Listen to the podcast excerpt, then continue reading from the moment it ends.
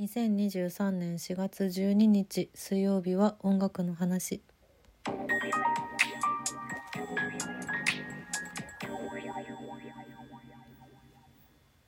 今日は空想委員会の話をします。空想委員会というか、うん、三浦委員長の話をします。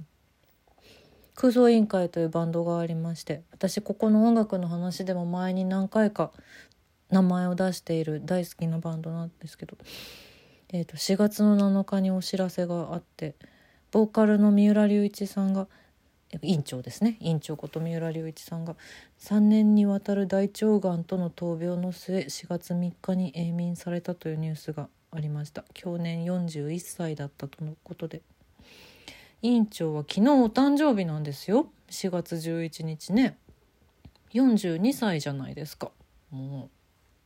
お誕生日に関してはおめでとうございますと私は言いますよ。委員長お誕生日おめでとうございます。悔しいです私は。いやいや私の話はいいんだ。でねまあ昨日それであのワンマンの中止のお知らせがワンマンじゃないか。ワンマンだよね。大塚のミーツのライブの中止のお知らせもあったりしてツアーもちょっとどういう風になるのか今お知らせを待っている状態なんですけど。あの3月末に院長がねその今病院に入院していますっていうのを初めて初めて発表されてすごいびそそれも結構びっくりしてえっ？と思ってあんなに活動的にね全国飛び回ってライブされてたのにえってなってでもなんかうんきっと帰ってきてくれるって思ってたんですよね。希望も込めてだしなんかなんだろうそんななんだろうなあんなに歌うことが大好きで歌う、うん、ステージ上であんなに輝いてる人がこんな簡単に、うん、いなくなってしまうなんてっていう喪失感でいっぱいです私も。きっと空想委員会のファンの皆さんみんなそうだと思うんですけど。うーん。でもまあまあ先に言うとプレイリストを作ったんです。だから空想委員会のプレイリスト4月のプレイリストは空想委員会に捧げます。あのもう5日間ずっと空想委員会しか聞いてないんですけど私はニュースがあった後。あのもう涙が止まらないです。ライブで聴きたかったなって思って。もうすぐ多分さだって今年のツアーができたらきっと声出しもできただろうからさ一緒に歌えただろうなとかさ。うん。もうそういうことは考えたらキリがないキリがないんですけど。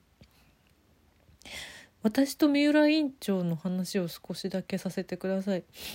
あのまあ、普通に私は空想委員会というバンドのことを知ったのは私は「春恋覚醒」という曲のミュージックビデオをテレビで見たのが最初で「スペースシャワー TV」とかそういうんだと思うんですけどあのイントロの入りのかっこよさで「えなんだこの曲」っていうふうに思ってでねその後のなんだろう変拍子にどんどんなっていったりとかっていうあの疾走感の素晴らしさだったり。であとあの曲の世界観。ミュージックビデオもね本当にそれを再現している何でしょう思春期の分かるよその気持ちっていう、うん、ねイヤホンからはあの曲が流れるんですよ。そうみたいななんかあなんかすごくすごくいいな好きだなと思って空想委員会覚えとこうって思ったのが最初でした。うん。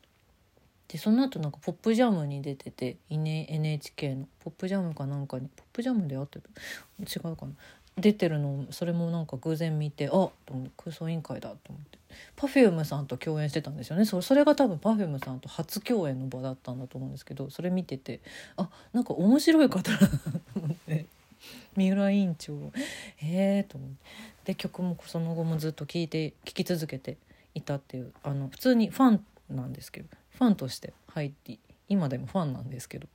あの私は普段はですね演劇をやっているもので俳優を舞台で活動しているんですけど昔あの「机上の空論」という劇団の「東京虹子七つの後悔」っていう舞台を三鷹でやった時にあのそれの音楽をチャットモンチーの福岡明子ちゃんが担当してくださってたんですね。でまあそういう関係もあったりいろいろあったりでそのミュージシャンの方もちょこちょことその舞台を見に来てくださっていたんですけど、あのー、ある日の予約リストの中に「三浦院長のお名前がありましてん？と思って。三浦隆一は多分これは院長なのでは？と思っていたら本当に院長だったんです。見に来てくださっていたんです。私の出演していた舞台を。でとてもその作品のこともあの気に入ってくださってなのでそこからあのちょっとツイッターでちょこちょことやり取りしたりとかっていうことがありまして。うん、大好きだったボあのバンドの方が自分の作品を見てくださるっていうね他にもねその時は結構いろんな方が見に来てくださっていろんな嬉しいお言葉いただけてたんですけどうんうん三浦院長はもう格別嬉しいと思ってそこが何というか、あのー、知ってくださったきっかけでもあるんです院長の方が。でまああのー対面でお話ししたことは実はないんですけど何回かそのお会いする機会はあって舞台を見に来てくださった時に私がそのスタッフとして入っていたりだとか私は私で空想委員会のライブを会場で見に行ったりとかっていうそういう中だったんですけどあのー前に2022年の頭にここの音楽の話で空想委員会のニューアルバムがすごく好きっていう話をしてるんです「世渡りベタの愛し方」2021年の末に販売されたアルバムで。これもですねとてつもなく好きはマジで本当だし今聴いても本当にもう最高だったしライブで一緒に歌いたかったなってすごい今思ってるんですけど。ああダメだ。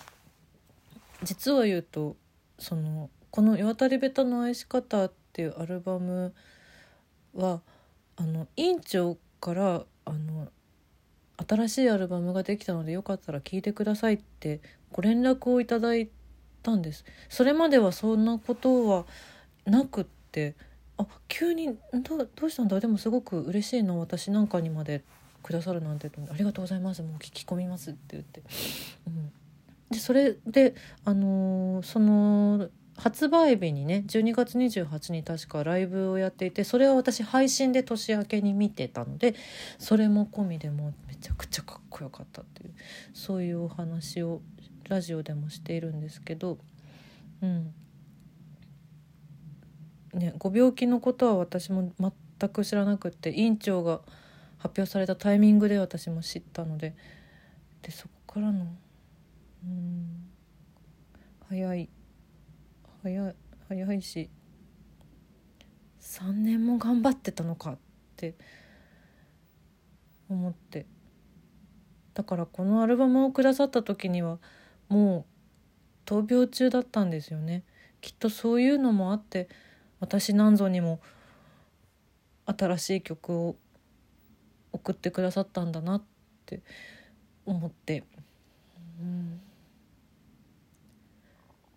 もっともっとたくさん私は空想委員会のことが好きだっていうことを直接伝えればよかったってすごく後悔しています。うん悔しい。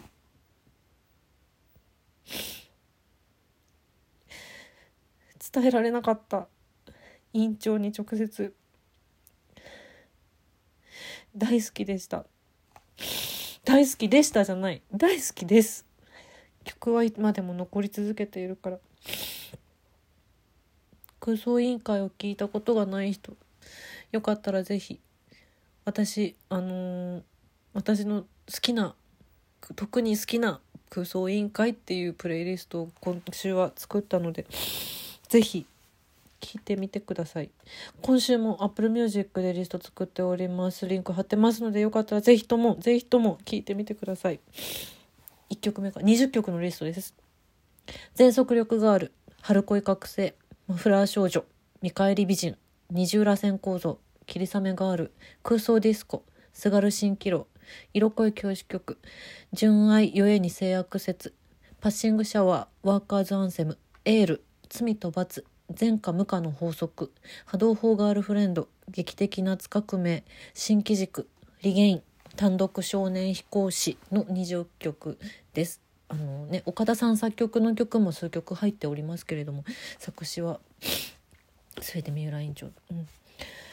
聞いてください。